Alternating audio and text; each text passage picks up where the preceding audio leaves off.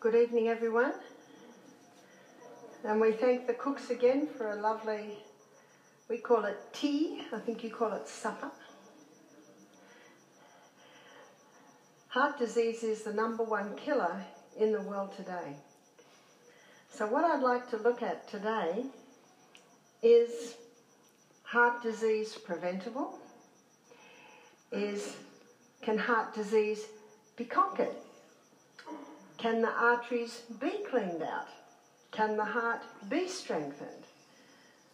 But when you understand that the human body's been designed to heal itself, I think you'll realise that the answer to all those questions is yes. And we've seen some incredible turnarounds in the health retreats that I've been running. So, what I'd like to look at is I'd like to start with a Bible verse, and it's found in Proverbs chapter 4, verse 23, where the Bible says, Keep the heart with all diligence, because out of it are the issues of life. So keep the heart with all diligence, meaning we've got to look after this heart, we've got to strengthen this heart, and it can be strengthened. So we're going to look at that. And then the next part says, because out of it are the issues of life. Leviticus 17 11, the Bible says that the life of the flesh is in the blood. And we know that the, that the heart is the pump that pumps the blood all through the human body. So any part of the body that is not getting blood will actually die. It'll quickly die. So there are some simple treatments that can strengthen the heart. There are some simple herbs and things that can keep that blood nice and thin and even open and strengthen the arterial walls. But what the heart is, is it's a muscle. So let's have a look at what the muscle is made up of. It's made up of cells. And as we've looked at a few times this week, the glucose goes into the cell under the action of insulin, and we're going to be looking at insulin in a little bit more detail after the break. So, the insulin is the key that unlocks the door to get the glucose into the cell. When the glucose gets into the cell, it goes through a 20 step pathway, and this 20 step pathway delivers two units of energy.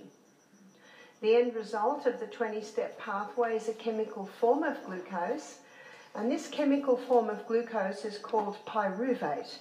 Pyruvate, as the chemical form of glucose, gets fed into the what's often called the powerhouse of the cell, called the powerhouse of the cell because this eight-step pathway delivers to us 36 units of energy.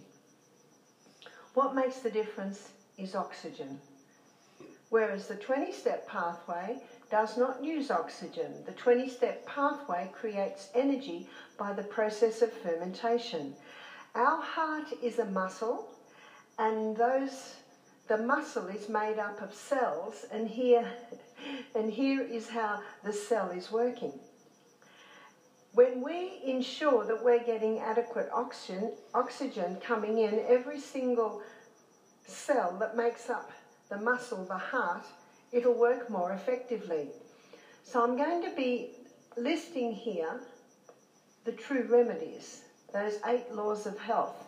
So pure air, when we're breathing in pure air, I trust you're breathing pure in while you're sleeping. I trust your windows are open every night. And the most powerful way to oxygenate your body is exercise. And exercise is probably the number one way to strengthen the heart. And probably your pulse is one indication of how strong your heart is. The stronger your heart is, the lower your pulse will be. And that's not genetics. My son uh, Peter, when he was 25, he's in his mid 30s now, he was training for a triathlon. And he was running up and down the hills behind Brisbane. So, what he was doing, and this is the most effective form of exercise, it's the high intensity interval training. So, as the name implies, they are intervals of high intensity and intervals of recovery. And when you've when you're exercising where there are hills, that's what you got. It's high intensity up, recovery down. Now, my son Peter is a tiler, and he was a junior tiler at this time, and he was in an old bathroom, and it had an old 50 size, um, not 50 size, but a 50s type vanity unit, big um, ceramic thing, and it had a huge chip out of it and very heavy. And as he was maneuvering it, he'd loosened it, got it out, it slipped and hit his ankle. And I think if he hadn't had a bone in there, it would have cut his foot off. And the blood hit the roof. And he yelled out to my son, who's about, oh, was about eight years older, he's also a builder. He said, James. And James said to him, I'm on the phone, mate. And I tell you that to show you that there was a little bit of a delay before James came in. And I think Peter said, Quick! so James came in, and James said when he came into the bathroom, the blood was spattered all over the roof, all over the walls. And the reason that was so, you see, when they went to hospital and they took his pulse, it was about 50 beats per minute. Peter's heart was so strong that when it beat, it, it pushed the blood with such a burst that the blood hit the roof. Now, if Peter, if Peter's pulse was 70 beats per minute, the blood wouldn't hit the roof. The reason why Peter's pulse was so so slow is because of the exercise, because he was running up and down hills. And that's what you'll find as you implement an exercise program, and we all should have an exercise program. We're training for something more important than the Olympic Games. Do the Olympian athletes miss a day? Never. What are we training for? We're training for life. We're training for our latter years. And I want to enjoy my latter years. I, I often forget, but I think I'm probably nearing my latter years. but as this name implies, this high intensity inter- interval training are intervals of high intensity, intervals of recovery.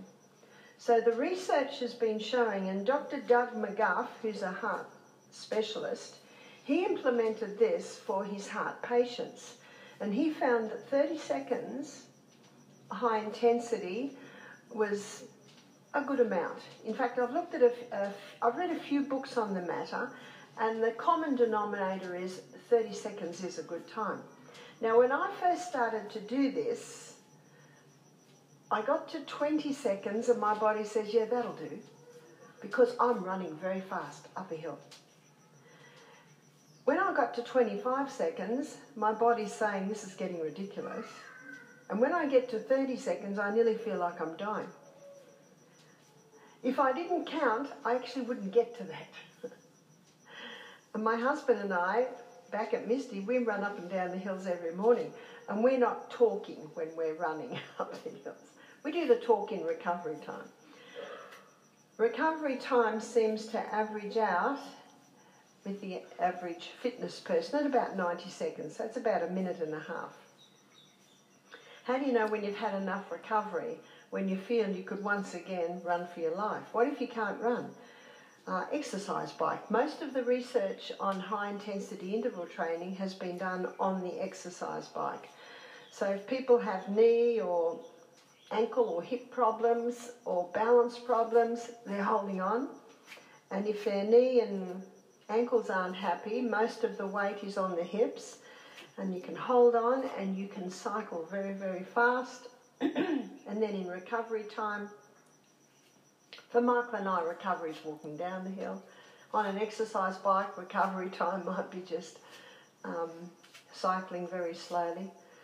Research shows that if you're doing something in recovery time, it's more effective than if you just sit still, and you might feel like leaning against the tree. This is usually done for a cycle and that cycle is usually done for a cycle of six, so this is 15 minutes. I've been generous there. That's not long, is it? Everyone's got 15 minutes. If you don't think you've got 15 minutes, what's how many how many hours have we been given in a day? 24 hours. This is this is only a quarter of 1 hour. That's all it takes. We're such a fast society today. We're so busy. I'm busy. But I read this in a in a little book called um, called Health Ministry, where the writer said, "In a short time, you will so realize the benefits of pure air and exercise, you you could not live without these blessings." And that's what I have found. So no matter rain, hail, or shine, maybe a blizzard, I won't go out. But if the rain is such that it's difficult to walk, then I'll do push ups, I'll do rebounding, I do something, or even just stretching, stretching, big stretches for a long time, or I'll do the push ups or sit ups up and down, up and down. We should be able to do that every day. I was reading in a book by Dr. Paul Brand called um, The Gift of Pain. Interesting book, fascinating book. And he showed that in India, um, a lot of the women who were having hip problems, they found that around the ball was quite clear, whereas compared to Western women, the balls of their hip joints usually had little growths either side. And he came, he, he came to the conclusion that it's because the Indian women are like this half a day. Or they're, or they're sitting cross-legged, so their, their legs come out. But the Western women, the legs are always like this. Since I read that, I try and sit, sit uh, squatting a little bit more. It's not very long. What you will find is when you implement an exercise program, you will be better prepared physically, mentally, spiritually, emotionally for the whole day. But what I'm very thankful to uh, Dr. Doug McGuff, in his book Body by Science, he takes us inside the cell to show us why that is so effective. So let me let me draw up the cell. We looked at this earlier in the week, and we're going to have a look at it when we look at the uh, diabetes. So the carbohydrates break down to glucose, and then the glucose is sent number one to the cell. The glucose is sent number two as glycogen stores. So what's glycogen stores? It's quick release glucose stores. And they look like a bunch of grapes. They're little molecules of glucose. That's why the very best time to exercise is early in the morning. You don't need to eat. In fact, if you eat and then exercise, you're going to have a war a war between the stomach that's trying to digest and the legs that need more energy to get up the hill. You don't need to eat before you exercise because you've got a whole lot of stores. So when we eat, when we eat, the glucose is sent to the cell. Then the excess is stored as little molecules of glucose. And if, if a person's still got glucose left over from that, it's stored as fat. I call it the most amazing fuel depot in the human body. It's called fat cells. And on the high carbohydrate, we looked at this when we were looking at uh, the liver. They're getting bigger and bigger. But I want to show you now how this high intensity reverses that. The 20 step pathway is a very fast pathway, whereas the 8 step pathway is quite slow. So let me show you what happens in there when you're doing the high intensity. Probably by the second set, end of the second set of high intensity, all the glycogen stores have been plucked. All been plucked, put through the pathway. Running out of fuel. And so the brain says to the pituitary gland, release the human growth hormone. The human growth hormone is very active when we're growing. Probably doesn't surprise you to know that I stopped growing when I was 16. My son William, he grew two inches from 21 to 23. Boys can still be growing a lot later. The human growth hormone goes into retirement when we stop growing. But we've got a bit of a crisis here. The person's running, they're exercising, and all the glycogen stores have been exhausted. And so the human growth hormone is activated and it causes a release of hormone sensitive lipase. When we looked at fats, we looked at the fact lipase is the enzyme that breaks down fat. So hormone sensitive lipase is released with the aim to release the basement stores, to release the fat cells. So when we run out of glycogen and we need more fuel, the pituitary gland releases human growth hormone and it activates hormone sensitive lipase that starts releasing fat stores to give the glucose we need to run up the hill. The human growth hormone causes the body to become a fat burner. One of the reasons for this is glucose burns at 4 calories per gram, whereas fat, it burns at 9 calories per gram. And a calorie is a unit of energy. So fat is going to give more than twice the units of energy compared to glucose. No wonder when we're running up a hill, we've created a bit of a crisis. The body starts burning fat as fuel because it's going to give more than twice the units of energy. The human growth hormone also increases the body's ability to utilize protein. We've looked at the importance of protein this week, of eating sufficient protein, of not drinking with your meals so you're not watering down the enzymes to break down the protein. Here's another aspect. When you implement the high intensity interval training, you cause a release of the human growth hormone that increases the body's ability to utilize protein. The human growth hormone also increases the circulation of the blood to the cell. This slows down aging. Increasing the circulation of the blood to the cell also increases circulation to every part of the body. And one of the, one of the ways this human growth hormone helps the heart is that when the circulation of the blood is increased to the extremities, it takes pressure off the heart. That's why exercise is so important, not only to keep healthy, but to conquer disease, especially heart disease.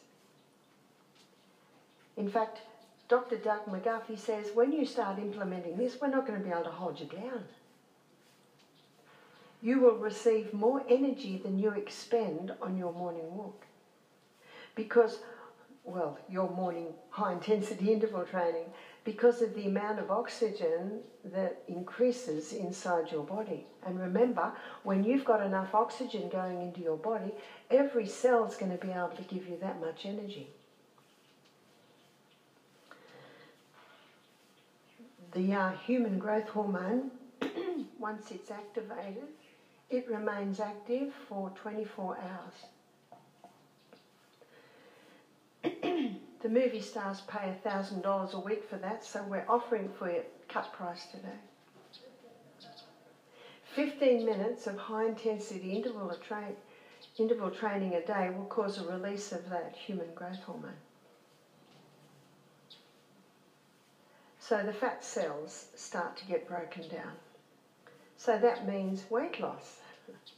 So it, there's a whole lot of benefits. So let's go back to the cell and look what's happening as we go through this. As you speed up with your high intensity, the 20 step speeds up. No wonder. The 8 step speeds up but there's a rate setting enzyme in there that will always keep this pathway faster than this pathway. So more pyruvate is being made than can be fed into the powerhouse. And so the body stores it like this as lactic acid. You've heard of lactic acid? In recovery time, remember recovery time is just going slower. If you're rebounding, you might be leaping for your high intensity and you might just be going like this for your, for your recovery. That, that's called the health bounce. In recovery time, the liver converts this lactic acid back to, pyru, back to pyruvate. That's in recovery time. So in recovery time, your cells are burning just as much fuel as when you're running for your life. But not only that, in recovery time, all the lactic acid's being mopped up. It's the best exercise that there is. And the researchers are showing today that it is the most powerful form of exercise to the point that this is how uh, trainers are training their athletes today. Because it's less time and yet it's more powerful. And so, to prevent heart disease and to reverse heart disease, exercise is vital. Number three, sunshine. Now, we haven't had much sun over the last few days, have we? But the good news is vitamin D stores very well in the body. And the best way to get sunshine is to expose the body as much as possible to the sun. So I was asked the question, what sunscreen do you use? I don't. I don't use sunscreen at all. Have you read what's on the packet of the sunscreen? Our skin needs sun to get the vitamin D. the ultraviolet rays from the sun hit a form of cholesterol just under the skin to vitamin D. What's converted to vitamin D? Cholesterol. But isn't cholesterol the number one cause of heart disease? No. I'd like to take this moment to give you the cholesterol story. Remember Proverbs 14, verse 6 Knowledge is easy to him that understands. Your liver makes cholesterol, and the cholesterol that your liver makes, 80% is made from glucose, and 20% is made from fat. So, yes, just even this piece of information alone tells you it's not the butter on the bread, it's the bread under the butter that's the problem. The wrong guy's been shot. In fact, fat's been shot because of who it hangs around with. It's not the olive oil on the pasta, it's the pasta under the olive oil. So let's move on and let me show you a little bit more. The two main cholesterols made in the body are high HDL and LDL. High density lipoprotein, low density lipoprotein. They both have a role in the body, but unfortunately, HDL is being called the good guy, but LDL is called the bad guy. Am I right? But the, but the body doesn't make anything bad, they have a role. So the role of HDL is the carrier.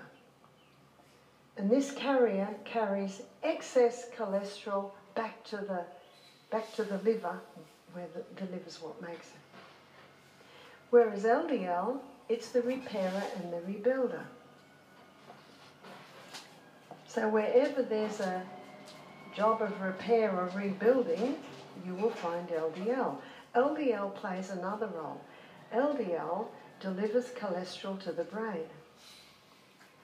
And, and the brain loves cholesterol. And the reason the brain loves cholesterol is because when it burns fat as fuel, it's getting twice the units of energy. In fact, the brain is the fattiest organ in the body. The membrane around every cell is 50% fat, except the brain cell, it's 70% fat. Now, these two cholesterols work together in the body. So here is blood vessel. Because of its low density, LDL is always on the edge. Because of its high density, HDL is always in the middle. In her book, Put Your Heart in Your Mouth, Dr. Natasha Campbell McBride, she spends the first three or four chapters showing what causes damage to the arterial wall. So what causes damage to the arterial wall? The arterial wall is made up of little endothelium cells and they get damaged quite easily. So environmental poisons, chemicals, damage the cells. Cigarette smoke In fact, in a cigarette, there's 4,000 chemicals, more chemicals. Chemicals in clothing, chemicals in laundry detergents, chemicals in food. They're all coming in, contributing to the damage. What also damages is mercury. Mercury is a neurotoxin. It can damage the arterial walls. What can also damage the arterial walls is mould. Mould is a toxic poison. So who's going to plug up the holes, students? LDL. That's its role. Unfortunately today, people are not aware of the damage that these chemicals are causing and so what's happening in the arterial walls is we've got build-up. What's that called? That's atherosclerosis. To say that cholesterol causes heart disease is like saying the fire trucks are causing the fire. Well, they must be. Have you noticed they're the one common denominator at every fire? God made the liver to make cholesterol for a purpose. It's just doing its job. Something else comes into the equation. There are little protein molecules floating all through our blood. And when someone's on a very high carbohydrate diet, high sugar diet, there's got excess glucose floating through the blood. And it connects with these little protein molecules and becomes sticky. And it sticks. They stick to the walls of the arteries. And what they can do is they can get dislodged and oh, there's the blockage. That's the number one cause of a stroke if it's in the carotid arteries. That's the number one cause of a heart attack happening in the heart muscle. So can you see by what I've shown you here, it's not one thing that causes heart disease, it's a whole lot of little things. Can that be cleared out? Absolutely, it can be cleared out. You might have heard of a very famous American doctor. Her name's Dr. Agatha Thrash. She's passed now, but her and her husband started Uchee Pines.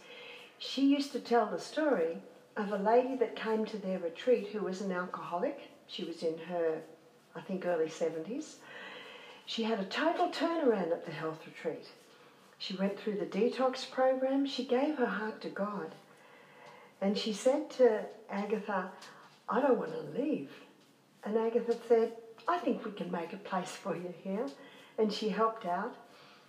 After 10 months, the lady um, had a stroke and she died. I think an embolism had burst in her, in her brain. So Agatha Thrash did a post-mortem on her. And she said her arteries were clear.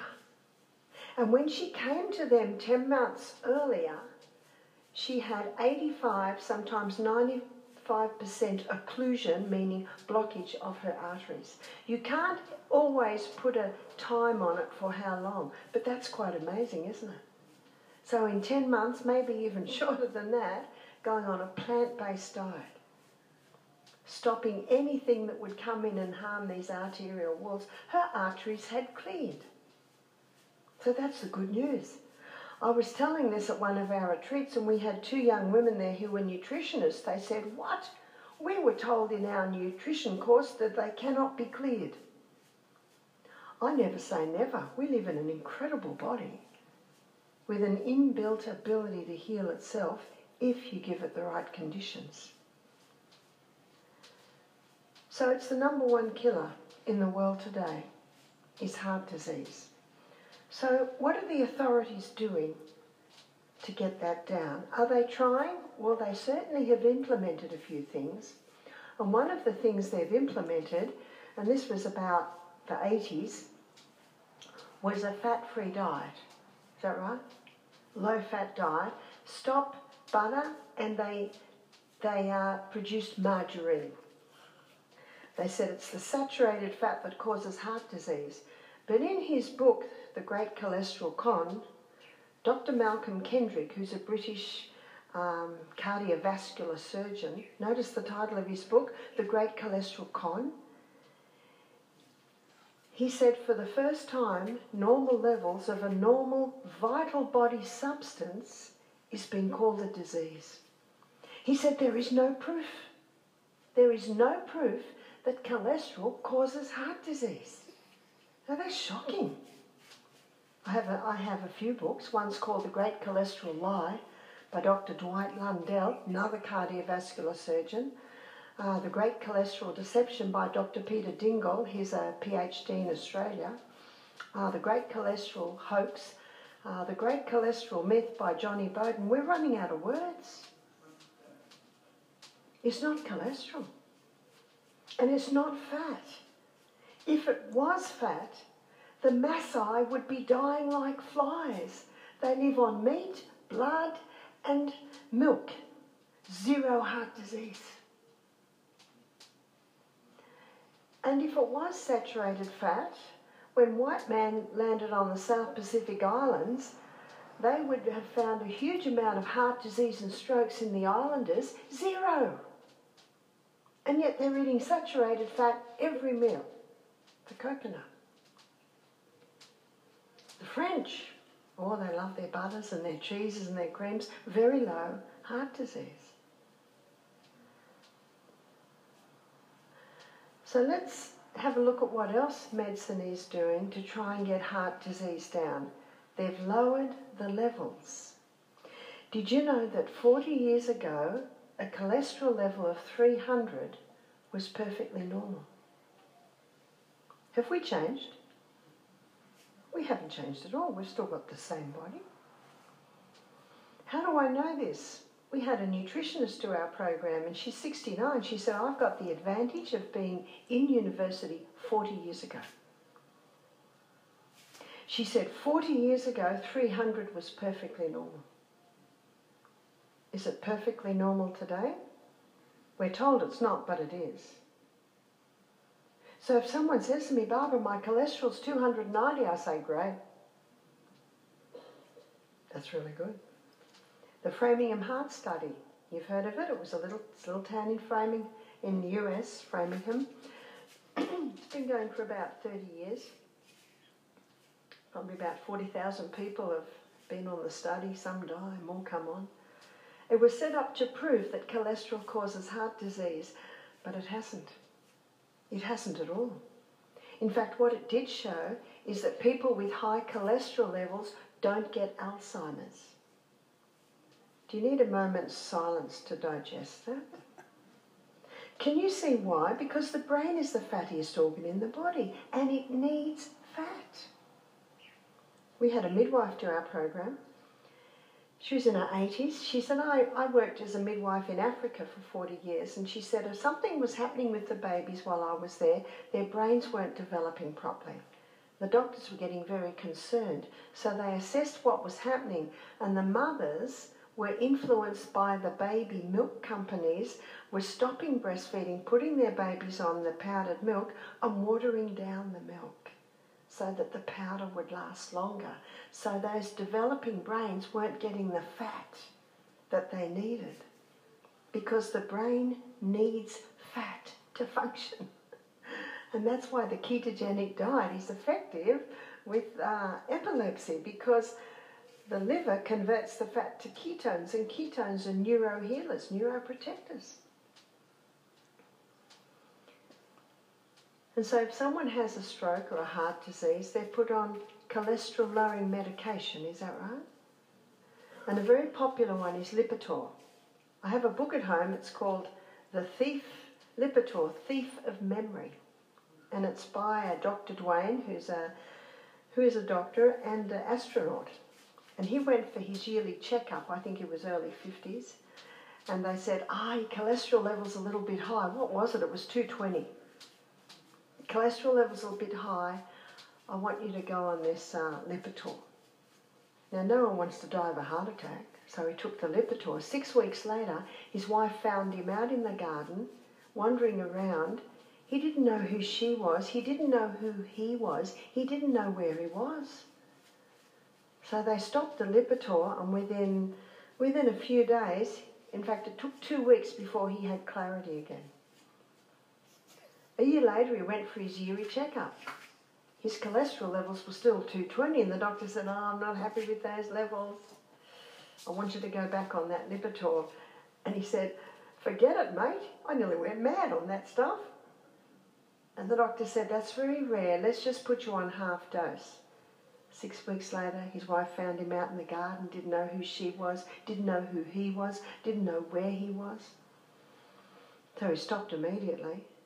Because sometimes the person themselves, they don't realise that it's creeping up on them.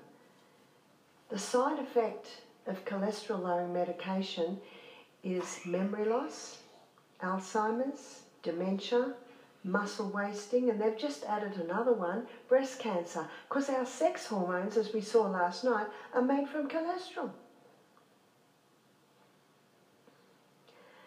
We had a chemist do our program. She said, I'm a chemist, I'm not a pharmacist, you call it here. She said, I'm not against drugs, that's my work. She said, I have my own private practice and I work in a hospital a few days a week. And she said, recently a circular went, a circular went round that everyone with a cholesterol level above 190 had to go on cholesterol lowering medication. She said, I'm annoyed because she said, this is just a money making scheme. This is the pharmacist telling me this. She said, if someone's on antibiotics, they're on it for a week. How long are they on it if they're if how long are they on it if they're put on cholesterol lowering medication? How long are they told they've got to be on it for? Life. I'm in New Zealand. I'm in a little town there and I'm giving meetings. And Tuesday night I gave a meeting on heart health and I told the truth on cholesterol. Two days later, so this is Tuesday night, Thursday night, a couple came up and said, Can we speak to you? and they looked like they're in their mid 70s. He said, I want to tell you about my wife. And she just was very quiet. She said, he said, my wife's been on Lipitor for 10 years. She was starting to lose it. She was starting to do strange things. We couldn't trust her with ironing anymore. He said so many things were happening that we were, we were feeling compelled to put her in an aged care facility. He said, We heard your lecture we stopped the Lipitor that night. He said, I'm, I'm just here to tell you we've got my wife back. It's two days.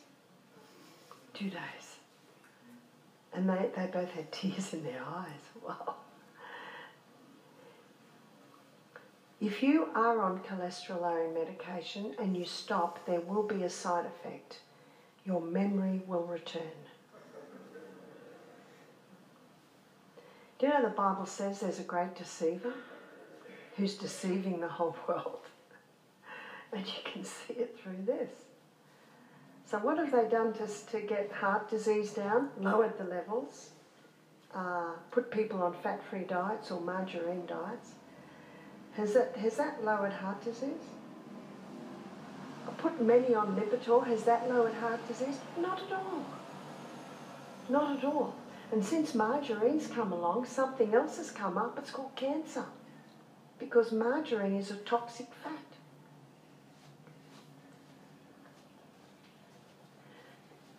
The heart must be kept with all diligence. So, how do we keep the heart with all diligence? Daily exercise is vital to strengthen the heart.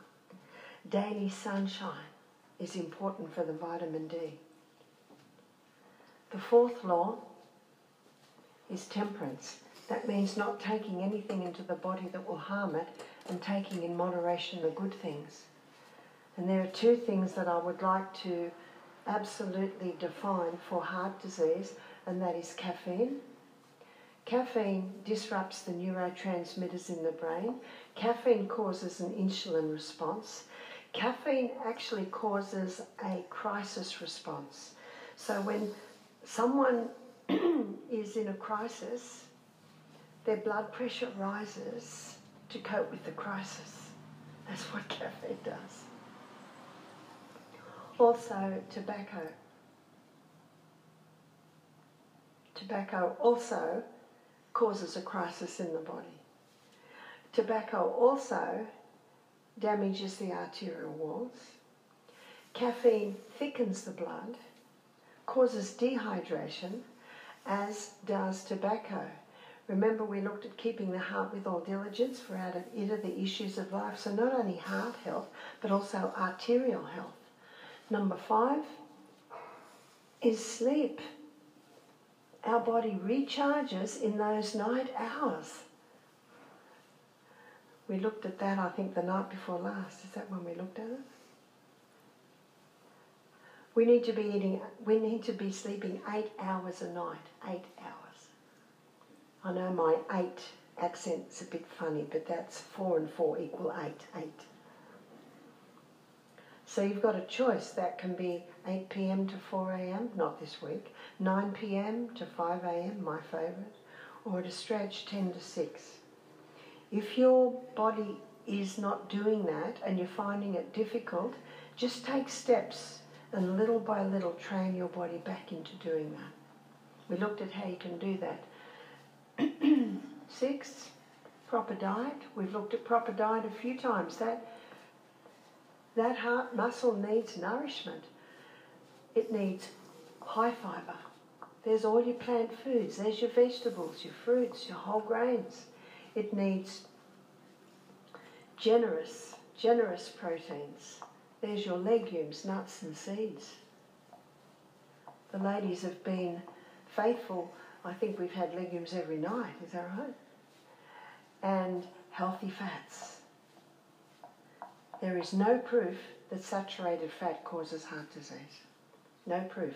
So healthy fats, there's your nuts and your seeds, there's your coconut oils, your, your olive oils. Yes, they are concentrated fats and we should not be having a lot of them. But they're very concentrated and uh, I don't know about you, but I don't think I could drink a half a cup of olive oil. a little bit. It's a concentrated food, but we do need it. There's your proper diet. Water. But not only water, something else. And that is salt. How much water a day? At least eight glasses. They're eight ounce glasses. Little by little, all through the day. It's the best blood thinner. When I used to be the health director at Misty Mountain Health Retreat in Australia, I did a live blood analysis. We took a drop of blood, put it on the screen, on the microscope and it came up on the screen. And sometimes I would see blood that was all clumped, like this. Blood should be like this.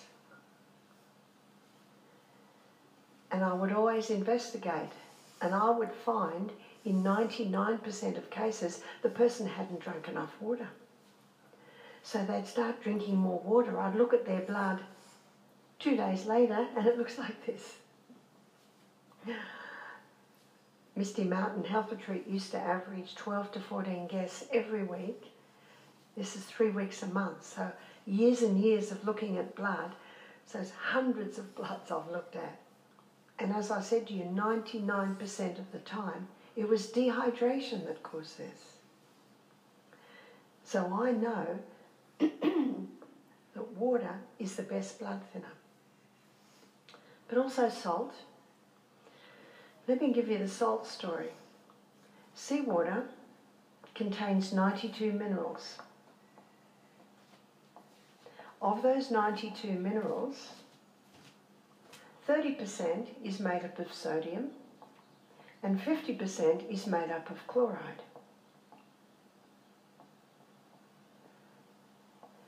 And because sodium chloride make up the most amount of minerals, they're the first crystals formed when water is evaporated from seawater. So man scoops that up, bleaches it white, puts aluminium with it so it runs freely. There's your table salt. And the doctor's right, table salt can contribute to high blood pressure. Table salt only has two minerals. Let me show you why. I'll draw the cell again. Around the cell is a bilayered membrane, and in that bilayered membrane there are calcium potassium pumps. And those, um, sorry, sodium potassium pumps. And those sodium potassium pumps are always going like this. And the highest concentration of mineral outside the cell is sodium. The highest concentration inside the cell is potassium. There should be a little bit of sodium there. When someone's sprinkling table salt on everything, their sodium levels start to go too high. Potassium is found in all our fresh fruits and vegetables. If someone's not eating fresh fruit and vegetables, potassium levels drop. now, these two minerals are so harsh that they can kill the taste buds. That's why people put it on everything without even tasting whether it needs it or not. So, what's happening when this happens sodium going too high, potassium dropping too low? Osmosis and diffusion happens when the highest con- concentration merges into a lower concentration. So now we're getting sodium go too high in the cell, and that causes the cell to swell. There's your high blood pressure. Dr. Lilangri, he's a French doctor, he's written a whole book on salt. He said, We have no problems with salt in France because he said in France we have hand harvested sea salt it's called Celtic salt. And Celtic salt has 82 minerals. He said, when I get someone with high blood pressure, I put them on Celtic salt because it brings the proper mineral balance in. If someone's used to no salt, they should start slowly. Dr. Robert Thompson, in his book The Calcium Lie, he says a little tiny crystal of salt that might be the size of a sesame seed before every glass of water. So that's eight times a day. He says all that'll do is replace the minerals you lost yesterday. We lose it when we perspire, we lose it when we urinate, we lose it from our collar. And we must replace it. in the Bible, in the in the book of Matthew, chapter 5, verse 13, the Bible says, Ye are the salt of the earth. If the salt has lost its savour, wherewith shall it be salted? It is henceforth good for nothing but to be cast out and trodden under foot of men. I love the Old English. If the salt has lost its savour, I'd like to suggest that this salt has lost its savour. It's lost all the other minerals. What does the Bible say now? It's now good for nothing, but to be cast under or trodden underfoot of men. And that's when I was in Minneapolis in the winter, and they're just throwing salt on the road. I think it. I think do you do it here too? It melts the ice or something. I, we don't have snow where I live. What about Himalayan salt? Himalayan salt is similar. Himalayan salt has 75 minerals, so it's pretty close. But the beauty of the Celtic salt is that it contain, contains three magnesiums. It contains magnesium bromide, it contains magnesium sulfate, and it contains magnesium, magnesium chloride. Now, the reason why I'm mentioning the magnesiums is because magnesium is a muscle relaxant and it relaxes the heart muscle. And when someone has high blood pressure, the magnesium is important to relax that heart muscle.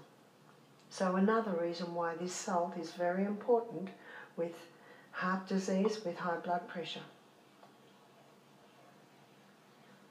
So, when you take the water, take the salt. You don't need much, just a little bit. It restores the mineral balance inside the body. If you're not used to water, take it little by little by little all through the day. It's the best way to take it. And when we looked at digestion, we saw that you have to stop half an hour before the meal and resume about an hour and a half after the meal. Eight. The eighth law is trusting God. And I think most people realise that stress plays a big part in heart disease, in high blood pressure. And God's given some beautiful verses in the Bible that we can take and make our own. And one's found in Isaiah 26, verse 3, where the Bible says that God will keep him in perfect peace, he whose mind trusts in God. Lovely verse. Another one's found in John chapter 14 at verse 27, where Jesus says to his disciples, which includes us, he said, Peace I leave with you, my peace I give unto you. Let not your heart be troubled, neither let it be dismayed.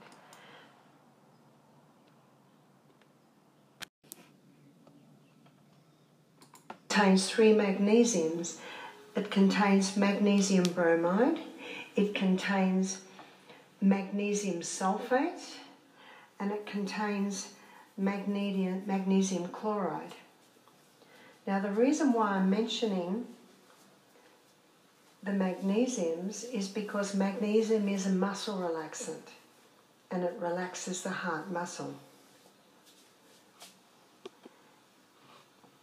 And when someone has high blood pressure, the magnesium is important to relax that heart muscle. So, another reason why this salt is very important with heart disease, with high blood pressure. So, when you take the water, take the salt. You don't need much, just a little bit. It restores the mineral balance inside the body. If you're not used to water, take it little by little by little all through the day. It's the best way to take it. And when we looked at digestion, we saw that you have to stop half an hour before the meal and resume about an hour and a half after the meal. Eight. the eighth law is trusting God. And I think most people realise that stress plays a big part in heart disease, in high blood pressure. And God's given some beautiful verses in the Bible that we can take and make our own. And one's found in Isaiah 26, verse 3, where the Bible says that God will keep him in perfect peace, he whose mind trusts in God. Lovely verse. Another one's found in John chapter 14 at verse 27, where Jesus says to his disciples, which includes us, he said, Peace I leave with you, my peace I give unto you. Let not your heart be troubled, neither let it be dismayed. So when, when the Bible says, let not your heart be troubled, it's a choice. We can choose to worry or we can choose to let it go. So I've got a flight home on the 7th of November. Will I get home? Will I be allowed in? Do you know I don't give it a moment's thought? I don't let my heart be troubled. Because what good will that do for me? Will that get me on that plane? and when we looked at depression and I showed you the prefrontal cortex where we make our, that's our reason, our intellect and our judgment. It's where we make our decisions. Remember 2 Timothy 1 verse 7 where the Bible says, I have not given you the spirit of fear but of power, of love, and of a sound mind. A sound mind considers these things. And a sound mind says, worry's not going to add or make it better. Voice, is that right? Oh, I think it's come back. There's another old saying that says, Worry is blind and cannot discern the future. So it is a choice. And I have found in a well oxygenated body, well exercised body, well slept body, a well nourished body, a well sunned body, a well hydrated body, that prefrontal cortex is working better and it's a lot easier to say, no, I'm not going to take that on. God's given us one moment, and in a minute, He'll give us another moment. He's given us one day. Love this day. And when you love the moment, past pain fades and future worries don't seem as bad. So relax. You know, one of the best ways to relax is breathe deeply. Breathe very, very deeply. There's a town near us that has a remedial massage therapist, and from time to time I go to see him, and oh, does he dig deep! And as soon as he's digging deep into some part of me that's got a knot, I start to breathe very, very deeply. One of our other girls went to see him, and, he, and she was squirming and squealing, and he said, You need to do what Barbara does. She breathes. she breathes. You've heard of Wim Hof? No, no, no acknowledgement on Wim Hof. Wim Hof is, ah, we've got some nods down the front. He's a guy that that climbs mountains with shorts and t-shirts in the Himalayan mountains and he controls his temperature by breathing. by breathing. And we had a girl come and do our program. She's 33 and she had a little tattoo here that said, just breathe. I said, what's this? She said, I've been watching Wim Hof. She said, I got off my antidepressants. She said, I conquered my panic attacks by breathing. And she said, and whenever I'm stressed out, I see my little sign. Just breathe. Just breathe. So what are you doing there? You're getting powerful amounts of oxygen into your brain cells, 36 more units of energy. So before I close, I want to introduce you to a few herbs. One is the cayenne pepper. In Psalm 104, verse 14, the Bible says that God gave herbs for the service of man. And cayenne pepper is one of the best heart herbs we have. Cayenne pepper does three things it thins the blood,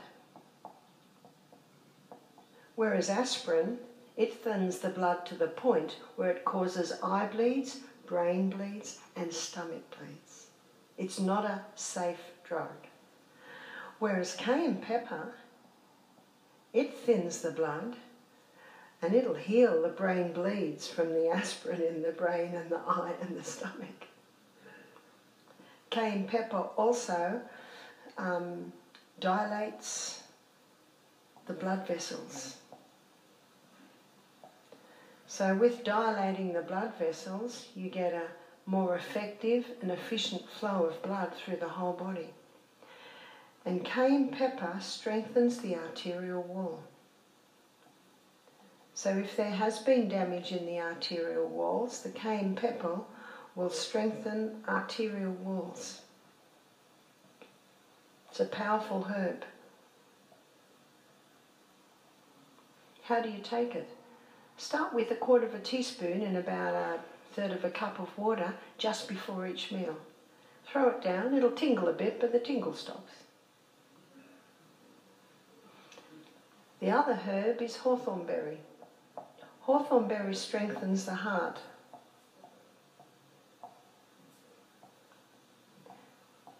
In fact, if the blood pressure's low, it'll bring it up. If it's high, it'll bring it down. Remember Psalm 104, verse 14 God made herbs for the service of man. The hawthorn berry comes in, and whatever your body needs to do, whatever your heart needs to do, it will work with that. So you can take it in many ways. You can take it as a herb tea. If you take it as a herb tea, being a dried berry, it needs to be gently simmered. And the rule of thumb is two teaspoons to a cup of water, and ideally you would have a litre of that a day. Or you can buy it in a capsule form or a tablet form, and you can take up to 4,000 milligrams a day. It's a very safe herb and you can use it even in conjunction with blood pressure medication. So I'll give you the story of Henry to show you what he did. He was a retired judge. He came to our health retreat a few years ago now. He was, I think, 69 and he was on six medication. He was on medication for heart, for high blood pressure, for blood thinning, for blood cholesterol, for blood sugar, for gout and for stomach ulcers. So he's on six medications. I said, Are you interested in stopping your medication? He said, No, I'm very happy with my medication. Thank you very much. I always respect everyone's right for what they choose to put into their body. And shouldn't we? It's our God given right. But we gave him hawthorn berry tea a day. We gave him a litre to drink through the day. It's not an unpleasant tea. We also gave him a little cayenne pepper. He was happy for us to try a few things. He took the herbs with him when he went home. He, he, uh, he rang me four months later. He said, Barbara, I'd like to visit you and get a few more hawthorn berries. I said, Come for lunch, Henry. Now, when I opened the door, I did not recognise Henry. He had lost 20 kilos in four months. What's that, 40 pound? He said, I can close, I can do my coat up now. All the puffiness had gone out of his face. He said, I've got a few stories for you. He said, I went to the doctor recently to have my blood pressure taken, and the doctor stood up and left the room. He said, Where are you going? He said, The machine's broken. Henry said, Why do you say that? He said, Well, your blood pressure is 160 on 95. Did you hear that? That's on medication. He said, This machine says your blood pressure is 120 on 80. It must be broken. Henry said, That's my blood pressure now.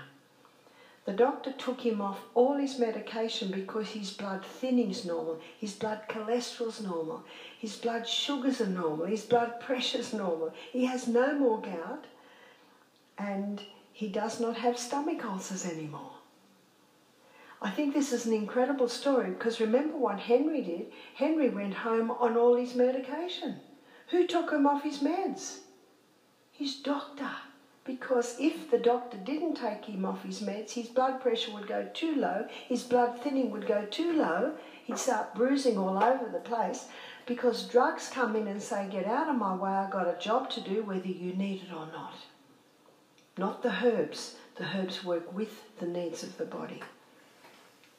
I said, Tell me what you have for breakfast, Henry. He said, I have a spaghetti bowl of whole grain, you know, I usually cook some millet or rice or buckwheat. I have fruit, I have coconut cream. Did you hear that? Uh, 40 kilos lost on coconut cream.